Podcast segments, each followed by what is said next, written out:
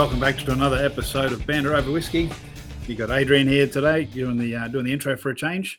So uh, we've got a very special guest with us this evening. We have um, Matt Whisker, otherwise known as Whiskey Uncovered on Instagram.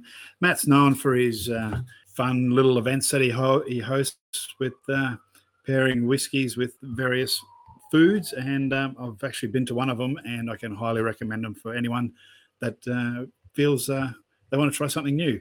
So yes, Matt, welcome aboard. Um, we've also got John, Vic, and Brad with us this evening. So um, yeah, we'll just do the uh, do the usuals and go around and see what everyone's doing and uh, see what Matt's been up to.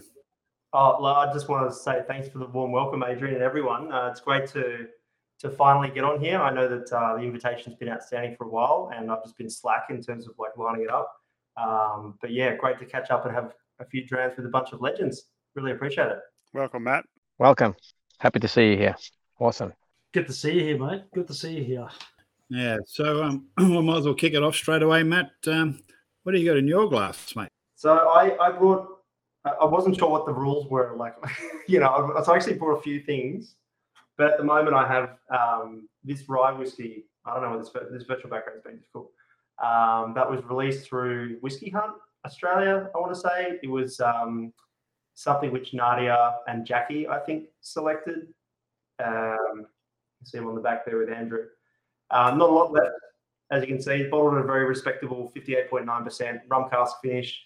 Um, and I'm enjoying it in a Denver and glass, as I think Brad is as well this evening. Um, and then I thought I'd go Campbeltown actually after that. I've got um, a Hazelburn sherry cask, Oloroso sherry cask, 15 year old. Um, it's a very, very dark whiskey. Um, yeah, sherry cask, 15 years. Oloroso sherry though, so it has that beautiful, rich, raisiny sherry thing, but also quite like a dry dryness to it and a, and a slight funk to it, which I really enjoy. And then, you know, for dessert, some Pinot uh, cask Longrow. Um, that's uh, that's always a favourite for sure. That one for me. These, these go too quick. This is like water in, in my glass. It's very Moorish. I have to say. Which one? So which one is that? Is that the thirteen-year-old or which? That's that's a fifteen. That 15. particular one. Yeah. Um, I've been fortunate this year actually to try a couple of really interesting Longrows. There was a a single cask twenty, which I can't remember exactly. It, it definitely came from overseas. Got, we had, you know, a few of us imported some from overseas, and um, I just love Longrow whiskey. I just love it. It just adds that extra bit of peat and smoke on top of that Springbank profile. I'm not sure where you, how you guys feel about it. Yeah, there's one. Um, Yeah, one particular I tried was a thirteen-year-old uh, New Zealand uh, uh, French Pinot. Uh, yeah, it was. A, uh, actually, it was a French French oak cask that held New Zealand Pinot in it, and that was one of the funkiest drams I've had to date. Period. Truly was. Yeah. So But it's a good funk, isn't it, John? It's like like there's a mustiness to it but I, I love it. yeah, it's a whiskey with flares, that's for sure. uh, very good. yeah. I um I actually tried one. I look, I can't remember which one it was, but it was at Molnar in uh, in Sydney there, and it was come recommended, and yeah, it was. Uh, I've been looking for it ever since, so I've just sort of got to sort out uh, the finances and grab one. So definitely worth it, that's for sure. Send me your address, Adrian. I'll, I'll wing you a few samples. Done and done and done. and it's recorded too, Matt. So I look forward to that. Um, I've got the this uh, look might be a bit of lagging by the looks of it. I don't, I'm not sure, but I've cracked the Starward um, cognac cask from this month's whiskey club, and uh, mate, it is really good. It's uh, it's the first one I've got from the whiskey club in a while, just being Christmas and all, and um, being a cognac cask as well. It's a it's a bit lighter than you'd expect, or compared to your uh, the ones that you had there, matters with the colour, but being a cognac, yeah, What's the ABV on that, Adrian? What do they normally bottle it around? Starward. What wasn't it 48 or something or 49? 40, 48. Yeah. Yeah, the, the, whis- the whiskey club, they, they usually go in the 40s, high 40s, mid 40s. They had one cask strength last year. That was that was different. That was amazing. What do you think of um, of the Starward release? Um, was it last year or the year before? Starward Whiskey Club. Was it a Starward? There was a cask strength. Yes, Starward. They had a cask strength. Oh, okay, yeah. I've got a whiskey list bottle, which was cask strength with Starward, and that's incredible. That is incredible. It's like Yeah. moth, the mothbally weirdness going on, but it's delicious. It's Yeah, it's they, gold. they I can understand how how he went crazy in America. All the cask strength single barrels, and I think they were all single barrels. Yeah, the one my favorite one that I, I do have a fair big collection of Starward, but uh, my favorite one was the one from the Oak Barrel. Do you remember Matt? How they got all those barrels together? That was the um, was that smoke and mirrors? Yeah, that's right. We took that to Whiskey Pete's Yeah. event. Um, I remember when you bought it. Yeah. Yeah, that was crazy. Yeah, but they yeah they're very solid. Sorry, jumping in and No, you're on. right. It's all good. Man. That's um, that's what we do. Yeah. Saves me from trying to explain tastes and notes. I'd rather just drink Oh. it, to be honest. I want to hear some of Matt's tasting notes, especially on the rye, the rye three. Oh, I mean, very basic, mate. The, uh, very jammy. Yeah. Obviously, it has that really nice uh, brightness to it, which I love about ryes. Like a lot of um, tropicality to it, I guess you could say. Like I think of it as like if you ever had like a banana and then you put brown sugar on top of the banana and then you caramelize the brown sugar so you get like that bubbly thing going on. That's kind of what hits me on the palate. And because it's bottled at 59-ish percent, 58.9, it really has a great warmth to it as well. Um, definitely not a quaffer. It's um, you know something that I enjoy in small sips, and then if you really give it time to to coat your palate and really season your palate, you extract so much flavor out of it. It's uh, it's incredible. Now, whenever I see a barrel pick from from this this group of people, I usually jump on it. So they got great palates. Yeah, right. I would never have said jam, you know, when I was talking about a rye. So that that sounds really intriguing to me. Yeah, well, I reckon there's probably about what enough for four samples there, boys. So just you know, wow, give me your addresses and I'll, I'll get it across to you. Wow, that's that's recorded as well. You can definitely tell that Matt's a foodie with uh, with notes like that, like a, a banana with brown sugar and that caramelized. It's, and here I am stumbling over, going, "Oh yeah, smells all right." You need you need to eat more desserts, Adrian. Mate, you, you, yeah, you, you, you're Hey. kidding me. that's that's not what his dietitian keeps telling him. Yeah, I know, and I haven't got my headphones. haven't got my headphones in, so the dietitian is probably listening. Just just do what I do. For every gram of sugar, every gram of sugar that you consume, well, exclude fruit, obviously, because fruit is healthy. But every gram of uh, processed sugar, do a push up. At the moment, I'm about five to ten thousand push-ups behind, but you know that's not the point. Very good. I'll, I'll finish it off Very when I retire. So, Vic, what have you got, mate? I have a bottle here, which I was very, very happily influenced to purchase. It's Ardbeg 8, but it's got this stamp, this red stamp on it. It's a printout, but it looks like a stamp um, for discussion. And I bought this bottle when I saw Matt Matt's post a few months ago. Was this year? Was this year? Yeah, I got a habit of buying bottles and going back to them one to two years later. Um, I mean, I don't even open my mail mailboxes until six months later. Anyway, that's another story. Um, yeah, so I was very happy to grab it and um, crack it tonight. Poured it about 20 minutes ago, and it's changed three times on me already. Uh, but I want to know the story behind it um, because my I understood Matt said this is for discussion. They released these to see what people um, people's um, tastes and whatnot. But I love, I'm loving it. Changed three times, like I said. Matt, um, what's the deal behind this bottle? What's the, with the discussion stamp on it? Uh, well, look, uh, I mean, I I probably start by saying that um, Ardbeg has had a really interesting approach to marketing over the past few years. Um, obviously, a very famous Scottish distillery, and they produce whiskey that can be quite polarizing, you know, and along the lines of Laphroaig, etc. Uh, very peated, heavily peated, very big on the smoke. Um, but they've leaned in quite heavily. And by the way, I don't work for Ardbeg, guys. This is my opinion. Um, but it's for discussion to Vic's point.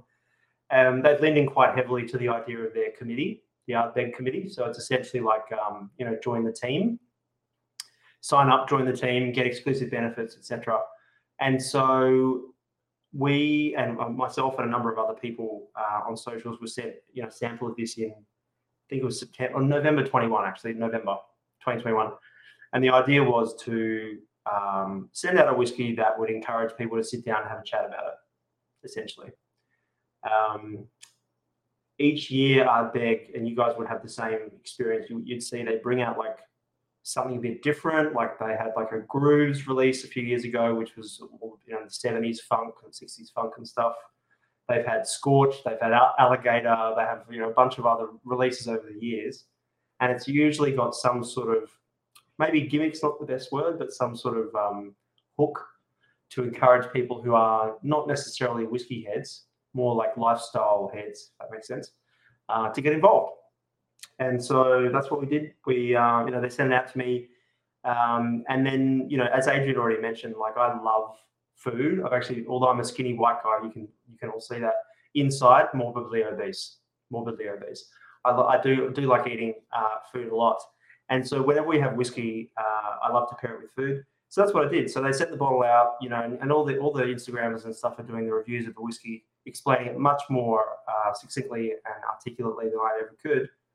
But I just thought, oh, what what can I do with this whiskey that's a bit different? And we actually um, uh, made like oysters Kilpatrick, um, but I called them oysters Ardpatrick, like Ardbeg. And so like the Worcestershire based sauce that you would norm- normally drizzle over, uh, drizzle over the oysters. I use Ardbeg for that, and uh, still had like the fresh parsley and the ham and everything, and these beautiful like Pacific oysters, incredible. Um, and it was something that I'd seen like at a whiskey show. It's probably like ten years ago now, where someone like dropped like Laphroaig or Lagavulin, or it might have been Talisker actually, onto an oyster. I'm like, oh, this has got to work well, and it, yeah, it turned it turned out beautifully. So um, a bit different. It was fun. Definitely have nice. to give that one a go, go because yeah, I'll, I'll send them out. I'll send them favorite. So, has, has everyone got... tried the, the big streaking? Has everyone tried it? Which one? Um, the eight-year-old. No, not the four discussion. No. No. no. Well, not and yet. I'm surprised Vic's in, in a couple of weeks. Vic's not a peep that, uh, they, yeah, they just slowly drag him into the dark, into the dark um, zone. So I like I like this Matt. Um, I'm very happy that I um, I purchased it, and um, like I said, changed twice on me. Like it's gone from your um, old-fashioned peat, really dark, smoky, sort of um, ashtray cigarette to that um, iodine, which I'm enjoying it. And um, there's a lot of fruit behind behind all that smoke, all that peatness. There's a lot of fruit in it, a lot of um, Christmas pudding, and um, I found some uh, butterscotch too. So I'm really, it's actually discovering. It's my um, journey into peat. And uh, yeah, you're growing up so fast.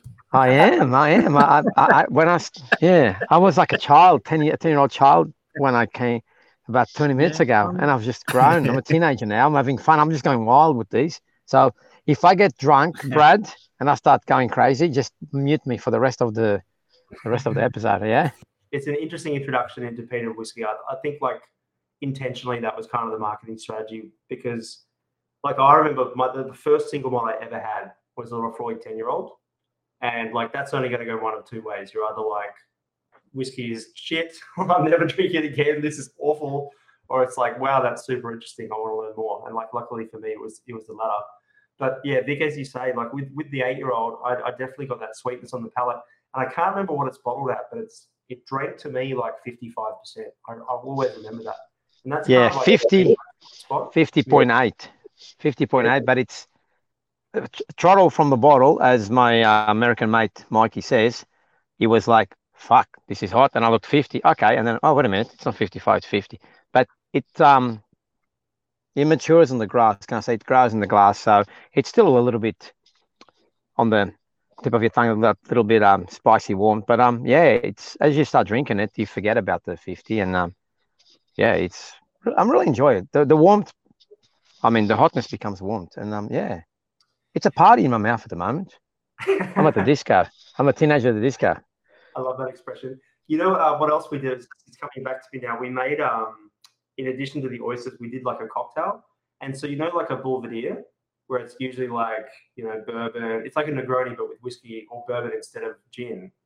So I subbed in the Ardbeg Eight for that whiskey component, and then mixed that with dry vermouth and sorry, um, sweet vermouth and Campari, and it was incredible. Like this is like a breakfast cocktail with your pancakes type thing, you know, and then go out for a cigar afterwards. Like, yeah, you you guys should try it. So Matt, how did you get into how did you get into doing the the, the events? Uh, yeah, thanks, thanks, Brad. Um, well, I've been running uh, Whiskey Uncovered for about six years now. Um, although arguably, you know, it's this little guy, Stegrels, who maybe we can talk about a little bit later, uh, who runs things now. Um, I'm just kind of like his spokesperson. But um, I work full time in a corporate role, um, and I have pretty much my whole career. Um, currently, I run an ex- uh, I work in what's called an experiential marketing role full time. So I work for American Express. But back then, I didn't work in experiences and, and events. Um, I worked in a different, much different role. And although it was supporting the family, paying the mortgage, doing what it needed to do, I wasn't loving it. Um, and I got to sort of that age. So I'm 40, almost 42 next week. I got to like mid 30s, and it's like, what am I doing with my career? You know, like I've given 15 odd years to to this lifestyle. Um, I need to I need to find something that like brings creative fulfillment because I think like when when you feel happy, you're you know a better person, you're a better friend to people, you're a better dad, better hubby, all that sort of stuff. So I needed to make a change. And um, an old mentor of mine said something to me, which was really interesting. He's like, if you ever get made redundant in your current role, which is, happens all the time, as you guys would know in corporate life, what are you going to go and do?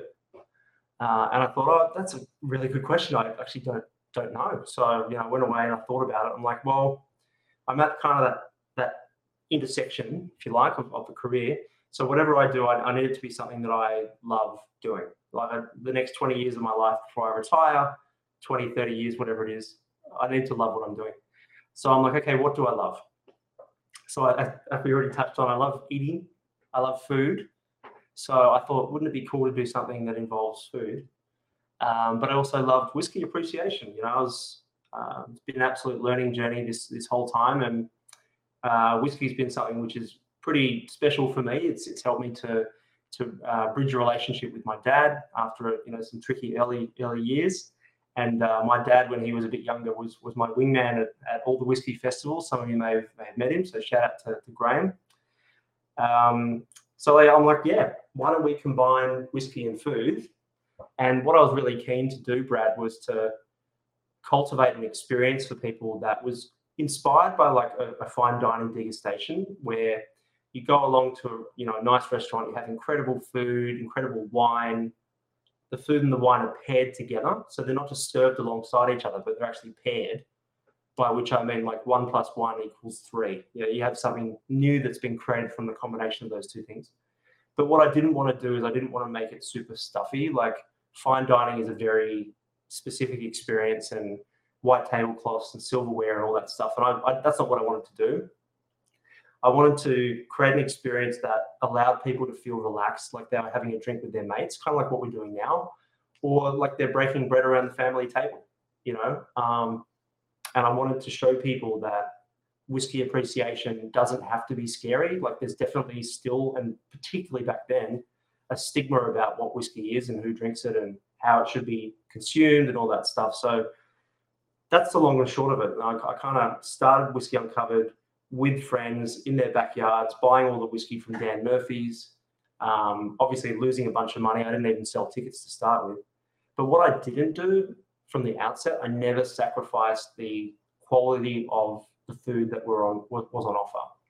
So although the food pairings were a lot simpler, they might have just been like a Berwick ham or oysters or a beautiful Ashgrove cheddar or something like that. Um, that quality was always there. So I think over the years, what's changed now that we've sort of been going for the time that we have is it's given me the opportunity to hustle and to go out there and to to forge relationships with chefs and restaurants and meet all these incredibly creative people. So I'm getting that creative fulfillment but at the same time, I get to create these unique experiences as well. Um, so it's been a bit of a ride. That's unreal. That's unreal. Yeah, I, I, I can certainly attest to that. I just want to say, Matt, um, I can 100% back you up with that. I've been to one of your events. It was the the 80s event, and uh, with Seamus doing a Ben Riach within uh, with the with the whiskies. And mate, that, that was something something really memorable. And yeah, congratulations on that on that event. And I know you've had a couple more since then, which I haven't had a chance to get to, and you've got more coming up, which is you know, always pleasing to see. And, and I follow you on on the socials, and I see that uh, they're always a great success. So people should jump on there for sure if they if they're you know even slightly interested. Just uh, give it a go, and yeah, it's definitely definitely worth uh, worth your time. Thanks, mate. It's um, it, it's uh, the thing about whiskey is it's it's a lot of the time it's you know a big portion of it is is the story. So you know um, I, I love I love that about whiskey and about you know when we when we get together, especially us guys. You know, like this this group we've we've been we've been talking online about whiskey for quite some time, and that's how the podcast sort of came to be. You know, um, but uh, you know everybody's got a different story about a whiskey or the or you know how they got into whiskey and and so on. So yeah, that's really cool. Like that you that you've you've you've sort of spotted a uh, a gap in your life and you you you um, made you made made something of it. That's really cool. Thanks, Brad. Yeah, look, um, it's it's been it's been good. It's been a lot of hard work um, and a lot of partnership with a lot of amazing people. I mean, that's that's probably the best thing about it is you know by far is is meeting the people and um, working with other other creatives. Um, it's it's allowed me uh, to kind of come full circle on, on the full time role now. So, you know, a few years into Whiskey Uncovered, I had an opportunity to interview for a role uh, at Amex, which is where I am now, uh, which is leading their what's called their experiences team for Asia Pacific. So essentially, we're, we're tasked with creating events that create like an emotional connection with with the brand. Um, and funnily enough, even though there were like 20 odd people who applied for the role, and I was not the most qualified person for it. Believe you me. Um, the hiring leader told me that the reason why she gave me the role over these certain other people was because I was the only person who was actually doing this as a side hustle, outside work. So it's so ironic how like I was at a point in my career where I was ready to go, ready to change, make a big, you know, um, left turn, and then started this side hustle and didn't really didn't know where it was going to go. Um, but it's worked out, uh, you know, well. It's been good. It's sort of instead of you taking a right hand turn, it's it's sort of pushed you back onto the back onto the main road. Yeah, for sure. It, it's definitely given me clarity. Like I think, uh, like I'm not sure what what each of you do with all of your lives and like what your personal situations are. I only know a little little about each of you, but I think you'd all agree that um, finding something and doing something that brings you happiness is, is pretty important. Yeah, Absolutely. No, that- absolutely. Absolutely, hundred percent. I work outdoors. yeah. I work in the blue collar industry, and I love working outdoors. Adrian's the same. Adrian, Adrian's obviously into the. I get a little bit jealous of Adrian sometimes because he gets to see the beautiful outback, beautiful bush, the bush, Australian bush. But um, yeah. So uh, yeah, you, I might have to off to you. You chased your dreams, um, Matt. Well done, mate. A lot of hard work. I can see through your Instagram page. A lot of hard work, and I'll take my hat to you, mate. Well done. Mm, agree. You know, it's interesting about events, and I'd, lo- I'd love to hear your, your thoughts on this, guys, as well, because obviously we've all been through this crazy couple of years uh, with, you know, COVID. Um, and I, what I'd say is, like, over the last five years or so, the, the events industry for whiskey has become quite saturated. Like, a lot of people doing events. I think one of the things that sort of drives what we do, like our mission is, if you like, is to create things that are unique so, like our price point may be a bit higher, but we want people to come along thinking, you know, when they leave that they can't sort of get that anywhere else. And uh, it was interesting, like when COVID hit, everyone's like, "Oh, you're going to convert to virtual, um, virtual events." Man, I, my my eye still twitches. I know it's ironic we're doing this virtually, um, but um, you know, I made the decision like not to take it virtual, and it was great to watch other people, people like David Ligoff, for example, uh, the Whiskey List guys do incredible virtual events. Like they've just excelled in that space. But what it allowed us to do is just take a couple of years off and now go back to face to face. It's actually really nice to get back in a room with people. You know, um, Brad, you mentioned the storytelling before. It's like for me, is when someone's telling a story, it's so much more impactful if you can, you know, be there, look them in the eyes, really feel the electricity or whatever in the room versus doing it over Zoom. How do you guys feel? No, absolutely. Can I go first? I, I, I agree with you 100%. It's like live music. You can buy the download, buy the CD or the, the vinyl record, but you know, when you go to the live concert, nothing compares to it. That's a good way of looking at it. A really good way of looking at it. Um, oh yeah, I I absolutely agree. You know, like, you know, I think I think the virtual has a place. And like I said before, you know, like we've been getting together and having a chat um, for some time. This, our group, um, and there and there's a bigger group, obviously. Um, you know, there's six of us on the on the podcast, but then behind that six, there's there's probably another 10, 12 people that we all used to get on at different times and and have a drink and have a chat about all sorts of crap, probably. Um, but it was a real good opportunity for us to um, to get into whiskey, I guess. Um, but having said that, I I absolutely love the the the idea of being able to get out there and get in amongst it, and you know, uh, every opportunity I get in yeah, up here in Brisbane, I, I go to the the whiskey events and and yeah, it, it's nothing like like you say, Matt. There's nothing like um, being able to look somebody in the eye and, and get their take on it, and and you feel their passion a little bit more. Um, what's the event scene like in Brisbane, uh, Brad? Is it is a lot going on? Uh, there's a bit, yeah. So um, there's a few there's a few clubs, you know, a few um, you know, Scotch Malt Whiskey Society clubs and um, all that sort of stuff. But then there's there's a couple of social clubs. Oh look, I'm wearing a, a um, whiskey whiskey shirt tonight, but um, supping club. Um, oh look at that! Look what John's got. He's got a whiskey whiskey sample. Um, and you know, there's other there's other clubs as well. There's um, there's a fairly decent, I would suggest, a fairly decent whiskey scene in in um, in Brisbane.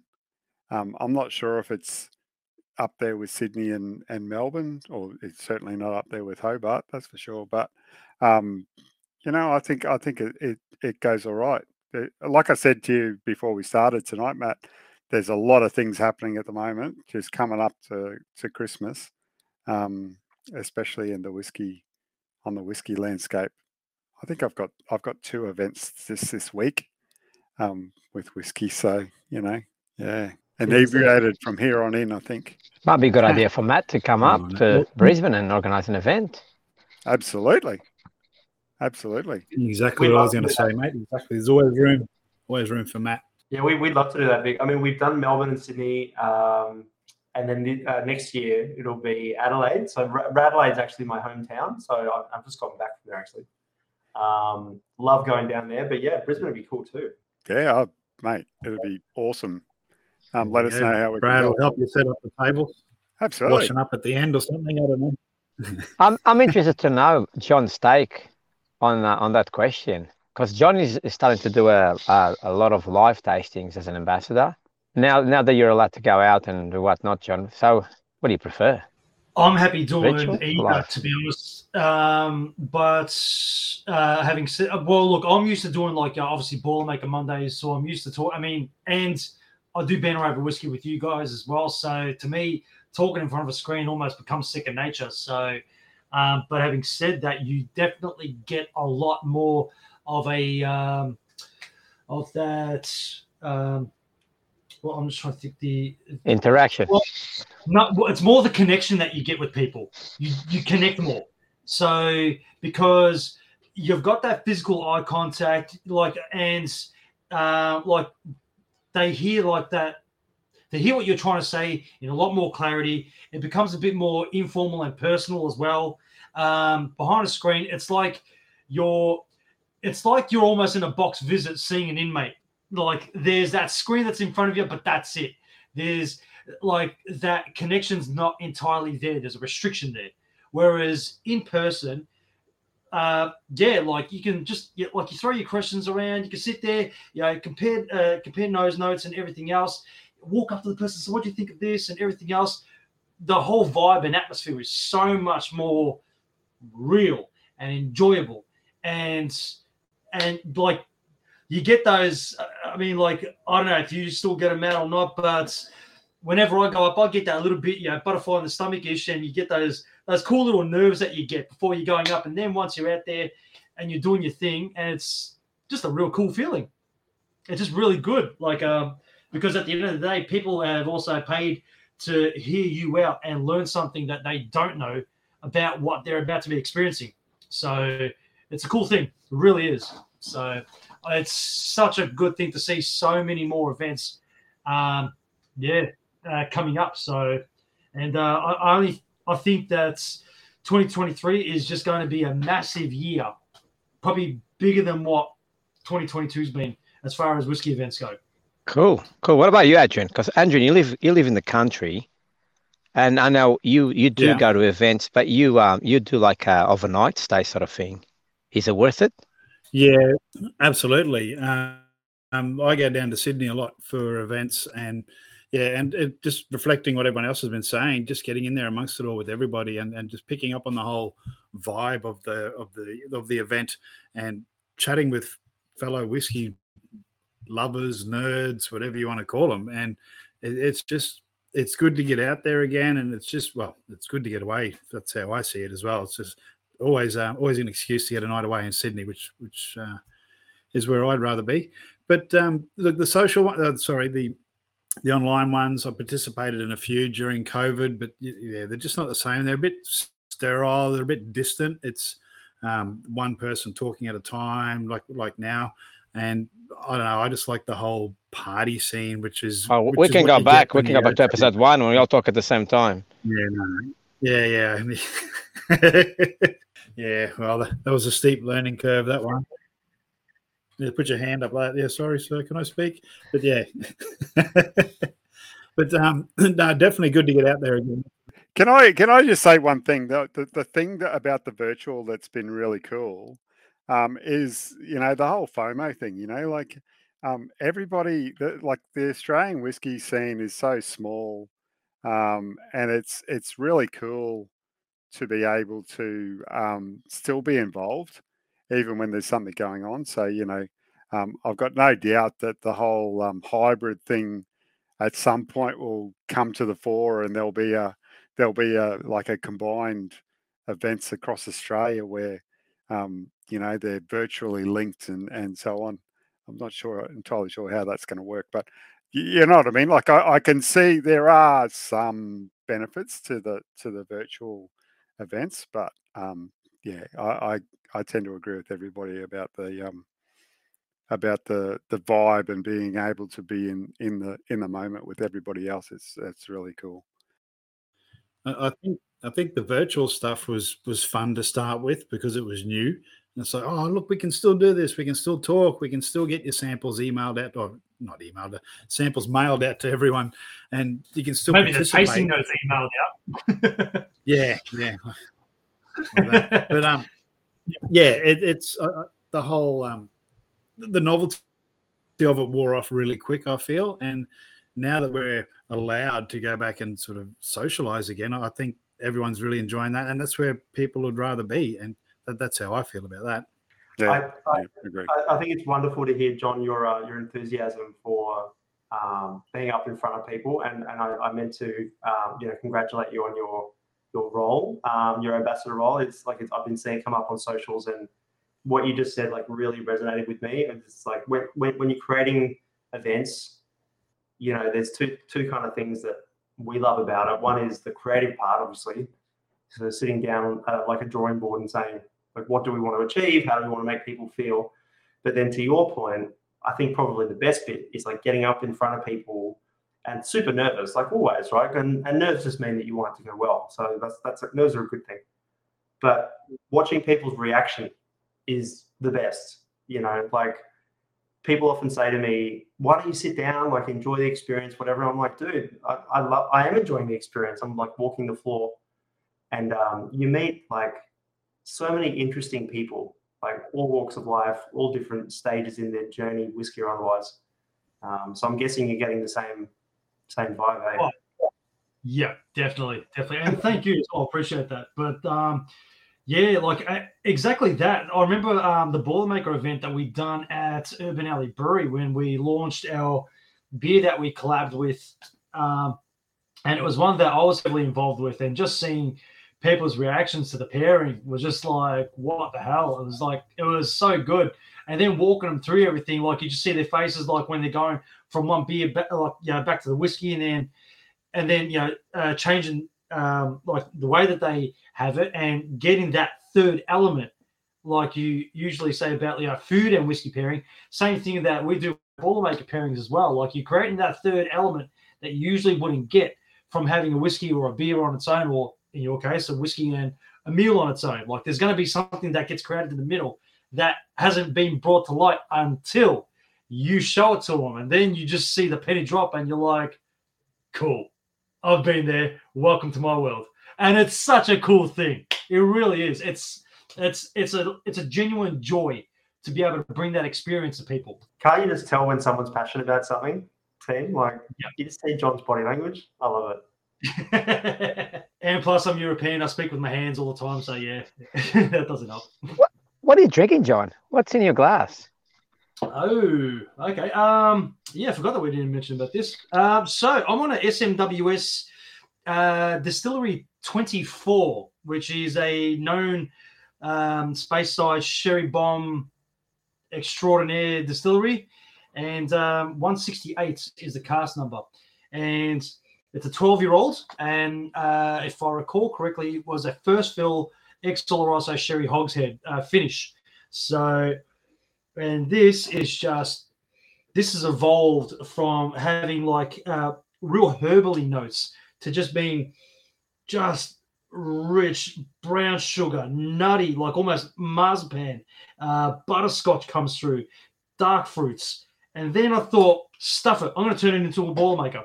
So I paired it back with uh, a New Zealand brewery called Urbanaut, and they've got this uh, thing which is called a um, basically it's a beer blender. And it starts off with a salted caramel IPA, and then it goes to a baked pear sour. So you can either have one or the other, or you can chuck them in and do what I've done and have both. And I've paired that back with this beer, uh, with this whiskey, and it's just golden syrupy decadence, like just Anzac biscuits and like the butterscotch and just it's all there. Sticky date pudding is probably the best way to put it. I've just created liquid sticky date pudding. So, Time out, time out. Beer blender. I was going to ask you what the hell's a beer blender, but you answered. That is the Yeah. first time that I've ever came across a beer Yeah. blender. You mix two beers. So, so has that been around for a while? I'm sure probably has. Yeah, well, these I discovered during COVID, funnily enough. So, um, uh, down at Purvis Beer in um, in Richmond on uh, Bridge Road. So, because they do a lot of import beers, but yeah, that one there. So you you better off going to like a you know um, a boutique beer joint that pulls in imports, and that's your best shot in trying to find something from Urbanaut, which is a New Zealand brewery. But yeah, pretty cool. It'll be it'll be awesome beer. New Zealand always has some of the best products on the planet. So the freshness and the quality. Is quality that of it. idea of beer blending? Is that is that common? Like with craft Mm. beer? Um, no, it's not actually. So that's what tweaked my curiosity about it before. And when I was looking for a Boilermaker Mondays episode to do, I actually got two of these cans because curiosity got the better of me. And I paired it back with another SMWS uh, Sherry Bomb, and um, it just goes so well. Really does. So I thought I was lucky enough to get my hands on this um, uh, Macallan.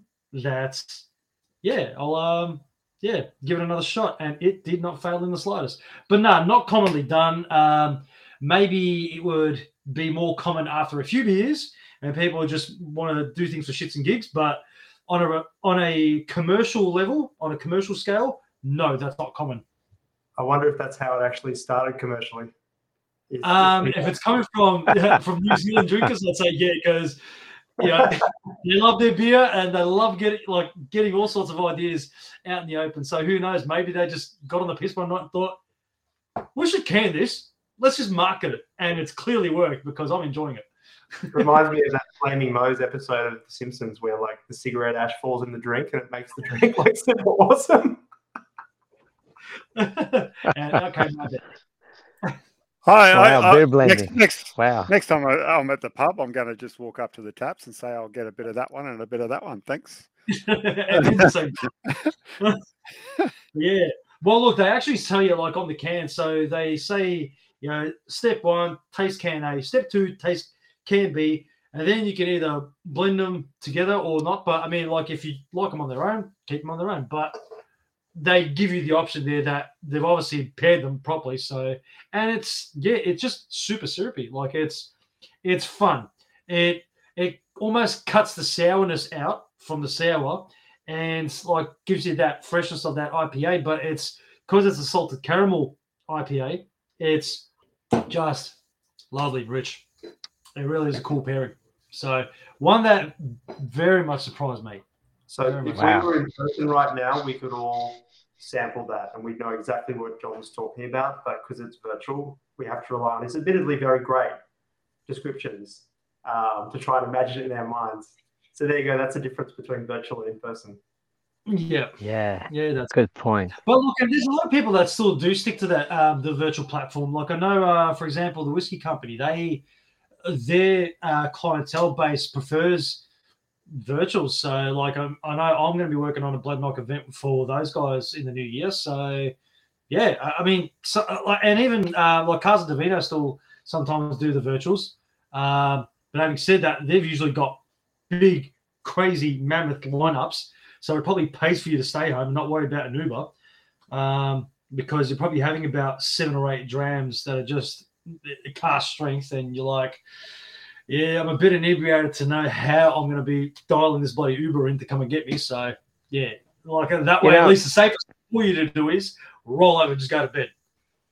You know, you know what I what I believe, what I think should happen with the industry is they should have a ritual on the side for people that can't make it for some reason because the amount of tickets that I've given away to other people that I can't make, I'm stuck at work and I can't make the tasting, especially the whiskey club or whatnot. And um, and then one day I went to Webster's and um, they had it both.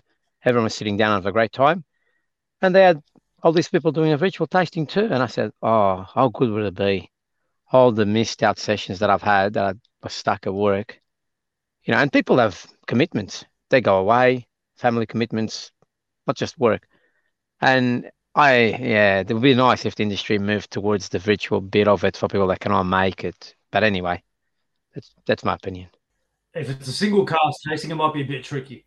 But yeah, I mean, it, it, it is handy definitely because I know there's been many a night where I've done tastings where I've you know, had to forfeit tickets myself or whatever, and I can't make it. So I get it. I truly get it. But yeah, if it's like a one-off bottle tasting, then yeah, you're kind of screwed. but anyway, so yeah, so well, Matt, what up and comers have you got um, with with regards to your event? So yeah, like what's what does 2023 um, have in store for us on your side? Uh, oh, thanks for asking, John. Yeah, I mean, we, we, we don't do a lot of events. So, I mean, for anyone who doesn't know kind of who we are and what we do, um, you can check us out on Instagram at Whiskey Uncovered. Um, but we, because we're so closely linked to food, we generally operate around the seasons. You know, as you guys know, produce is very seasonal. We work a lot with chefs um, in a variety of different settings. And, you know, chefs are typically produce driven, which means they, you know, they, they, their minds think seasonally as well. So typically we do like two large-ish events, but and by large I only mean like 35 to 40 people. But there's a lot of work that goes into each one um, each season. So we're, we're doing between eight and 10 a year. So, uh, you know, following like a resumption of some semblance of normality and being able to go back and do in-person stuff, um, we've been leaning quite heavily into this idea of like um, the fact that everyone is digitally saturated right now and and we've been we've just all gone through this period of extended isolation as well. Um, so really celebrating that you know the power of um, in-person human you know intimate connections um, like we've just sort of been discussing so what, what we're working on right now is a series called day night um, which kicked off uh, at a restaurant here in sydney called lumi dining um, with two amazing chefs, Federico Zanellato and Carl Feller, um, who, it, to be honest, it was just a, a, dream of mine to, to work with these guys. It was an ambition. And uh, we talked about nerves before, John. You know, I, have never been more shit scared in my life than uh, driving in to see Federico and pitch an event to him. But uh, super lovely guys. Um, so the first event was all about celebrating, you know, natural light and spring produce and the Italian joy and you know zest for life. And then the second event coming up in February, which is on sale now, uh, it's called Night, and it will be held at a restaurant called L. So L is actually in the Star Casino complex here in Sydney, and it's what's called experiential dining. So it's like a little bit um, mysterious, if you'd like. Um, but if you look at it, spell E L E, you can look it up online. But basically, the experience at L is designed around making people uncomfortable, if that makes sense. So putting people out of their comfort zone.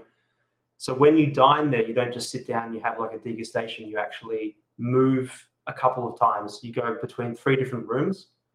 And in some of the rooms, they have like video projections and, you know, sound. Like they, one time I went for dinner, they had like these banging German techno like in the background. Like, so there's no other way to describe it.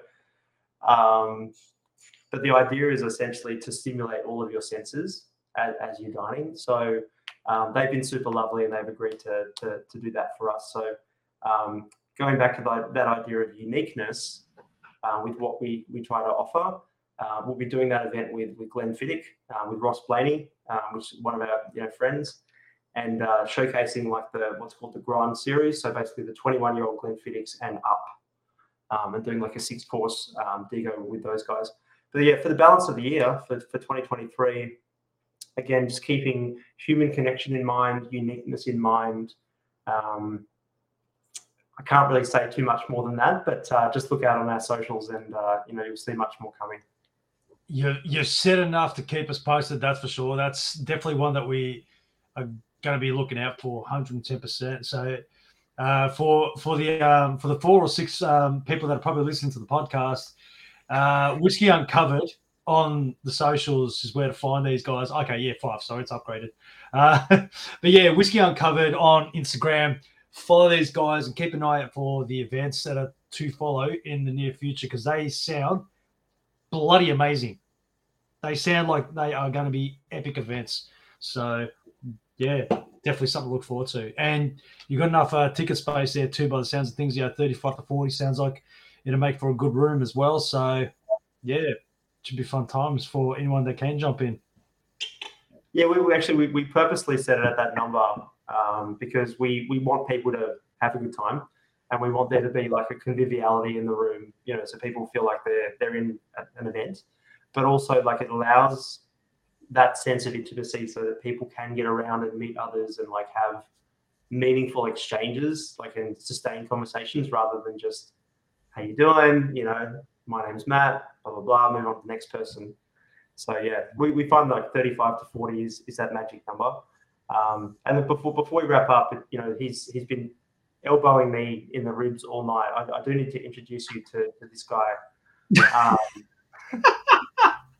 or, or this guy. So just just block your ears. you, you probably see these guys doing the rounds on socials for various different reasons. Dude, get down. Stop it. Stop it. Um, so this this is Steggles. Um, so Steggles has is actually Whiskey Uncovered's mascot. Um, okay. It's so funny because whenever I go to meet with chefs, I always bring like an iPad and I have photos of like previous experiences to show them you know what we've done over the years, and they're mm-hmm. like, mm-hmm. "What the fuck's that rubber chicken like? what's, what's talking about?" I'm like, "It's okay. Don't be alarmed. It is intentional. It's not a sex toy." Um, but basically, the story goes like one of the first uh, first events that I ever did for Whiskey Uncovered. I always wanted to inject like a little bit of fun, so we did trivia, right? Because people love trivia, and uh, we still do some trivia to this day. We give prizes and stuff away. But obviously, when you're doing trivia, you need to you need a buzzer, right? You need to buzz in. And I remember going onto like Amazon or what was it, probably eBay at the time. Amazon wasn't even a thing then, and like looking for like random objects that make noise. So I had like a slide whistle. I had one of those train choo choo whistles. I had like castanets, like all like club, all these things. And randomly, I got a rubber chicken. It's so random, and of course, when you squeeze it, it makes this you know noise, right? So it just kind of stuck, and uh, I, I love how incredulous people are when they learn about steggles. Like just watching all the expressions on your faces is priceless. Um, and it's not that we don't take what we do seriously, but it just sort of represents the fun, if you like, in what we do. So every single person, when they come to one of our experiences, they get like a little goodie bag, and that has little items that help them through the afternoon and like help them navigate things. And there's always like a little Steggles in there. So, um, like I said at the start of the podcast, Steggles pretty much runs things now. Um, I need his written permission to pretty much do anything. So, you know, I, that's why be honest with you guys. That's why it took so long to get on this podcast because he's notoriously slow in responding. But uh, you know, I finally got the okay. So that's Bloody it. Steggles. I need to get. Uh, we'll need to get his uh, email address and and um, you know his social media so that we can we can sort the next one out quicker. Absolutely. Actually, Yeah. Brad, whilst you're whilst you're on the mic, what's in your glass? Oh, um, so actually, I'm on I'm on my, my second, uh, well, third actually. Um, and tonight I've I've been doing the I've been doing the battle of the twelves. Um, what's that word? Ubic, uh, ubiquit, ubiquitous, ubiquitous. Is that it? Correct. The battle of the correct. 12 So I've got the um I've got Oh, the the- the the Smoky Twelve. That's a uh, whiskey club um, release, um, which is absolutely divine. I started with that. Um, and then I um, then I hit the and these are getting darker as as I go. The um, Oh, barrel and yeah. batch Highland Highland Park, um, the the cask cask strength twelve year old. That one's at sixty five percent. So that was that was um, yeah. I I had I had two sips of that one and um, failed. Uh, and then I uh, I've I've, I'm now on the um, Edradour Caledonia, the twelve year old, which is at The old, the old favorite. That's delicious. and Oh. and still this is this just blows them away. This this Yeah. one. Um, it's amazing stuff. 100%. I I it it it absolutely um gets me every time that that they can produce single cask after single cask of of 12, 12 year old whiskey that is so sublime. I, I just love that stuff. So yeah. And, look at and the consistent it. as well, which is great. Yeah. Yeah, Yeah. consistently. Exactly. So was that Highland yeah. Park the barrel and batch one, Brad, or where, where's that one from? Yeah, the barrel and batch, the the cask, uh, the single cask. Um, yeah, at sixty five percent Yeah. Highland Park. Yeah. What did I say? Yeah. Yeah, Highland Park 12, yeah, that's right. Yeah, twelve year old first fill European oak sherry hogshead. Um, Yeah. yeah, And that's a dangerously easy drinking 65%er as well. Yeah, it, it absolutely is, and that's why I say I um I sort of had to pull myself up at a at a couple of sips there because that yeah that would get out of hand. Um, So yeah. So so Matt, one one of the questions that we always ask um, when we have a, a guest on is we um, we ask them what sort of whiskey or if there is a whiskey that they will always have on their shelf, no matter what um, what price it it's at, even if it you know if it jumped fifty bucks or something, hundred bucks, um, would you still have on your shelf? Is there a whiskey like that um, at your place? Uh, yeah, yes. I mean, I it, it's not particularly exciting, uh, but it's a it's a Dewar's white label actually. Um, Yeah. and and the reason for that is largely because it's something that well mo- mo- most importantly it's uh, actually it's um you know the whiskey that my dad has has drunk his whole life um, and funnily enough you know we talk about how people appreciate whiskey dad will pour you know into a, into a tumbler glass right maybe this much Dewar's and then he'll top it up with water and that's how like top it up with water and that's that's how he drinks it. He's always drunk it that way, and who am I to, to say otherwise? But um, uh, it look it's a it's a very versatile whiskey. It goes great in cocktails. I made like a gold gold rush with it yesterday, just delicious. Um, and it's also a great whiskey to serve to people who say they don't like whiskey. You know, because it Mm. is a blend. It's a reasonably reasonably light on the palate, low ABV, and and very inexpensive. It's like thirty eight bucks a bottle. Um, I'll always try different things. I've probably got like 16 or 20 different bottles open at the moment. Um, and that's kind of where the money goes, Brad, if you like. But yeah, the Dewars will always be there. Great question. That, that's awesome. That's, and that's a that's a cool story. I've I've got a um, my my father has drunk some sort of whiskey. He's you know my whole life um, that I've I've noticed. You know, like he always had a Johnnie Walker or a Dimple or or something. Um, occasionally, he could afford a, a Chivas or something like that. Um, but funnily enough, my my father now he drinks whiskey with sarsaparilla, um, and uh, whenever they come to visit, I have to make sure I've got I've got bottles of sarsaparilla in the fridge so that he can have a whiskey with me.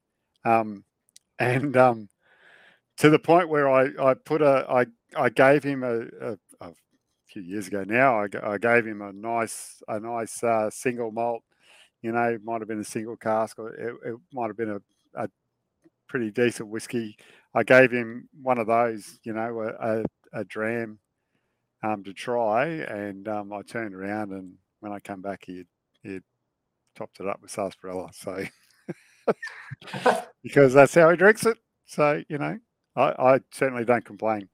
I don't complain. It means you should have bought him white label Dewars. Yeah, um, well, I, um, I still maintain it's the best value for money Scotch in the whole country. Um, I'll, I'll, I'll back up Matt any other week. I've got it downstairs.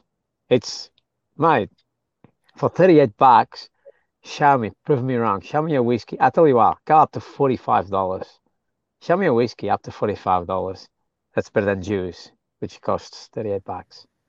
Right. If- was that If you Vic, is stretch that- that 50, I'd be willing to accept that challenge, but I don't. 50, I probably got to probably go to dad's and trick them and say I can get a for 25 and just big, bring two bottles of white label home. That's it. No, that, that's a good that is a great story. Like Brad said, mate.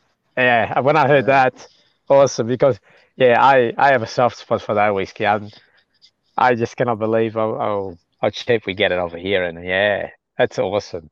That is yeah. And you know what? It's a very unique shape. The bottle too. You don't find many bottles that shape. All the curves around it. I love that bottle. Takes me Yeah. back. The the metal cap takes me back when I was a kid, and Dad used to open up the the um, peaches and whatnot, and even the Johnny's Johnny Reds. I thought you said peaches then. You said teachers, didn't you? Sorry. Yeah, yeah, I've, peaches. I've Yeah. had I've had too many too many Highland Parks, clearly. So so that's really cool. Um we might we we've um, we've been going an hour here, so um, you know, we might uh, we might wrap it up there. So Matt, really appreciate you coming on. Um, you know, yeah, it's it's a it's a pleasure having you on, and and um, I want to hear more about your stories. So um, we'll have to get you back on again real soon if that's okay with you. Um, Yeah, I'll. I'll set up a meeting with Steggles and we'll we'll we'll sort something out. Uh, it's an absolute pleasure, Brad, Adrian, John, Vic. Thank you so much for, for having me. Um, and like it's a, it's a wonderful formula you have uh, going here. It's just been a pleasure and a privilege. Thanks so much. Thanks again, Matt. It's been awesome. Thanks, guys. Um, everybody, thanks for listening. Um, we'll catch you on the we'll catch you on the next episode of Banter Over Whiskey. Um, appreciate you listening, um, and we'll we'll talk to you soon.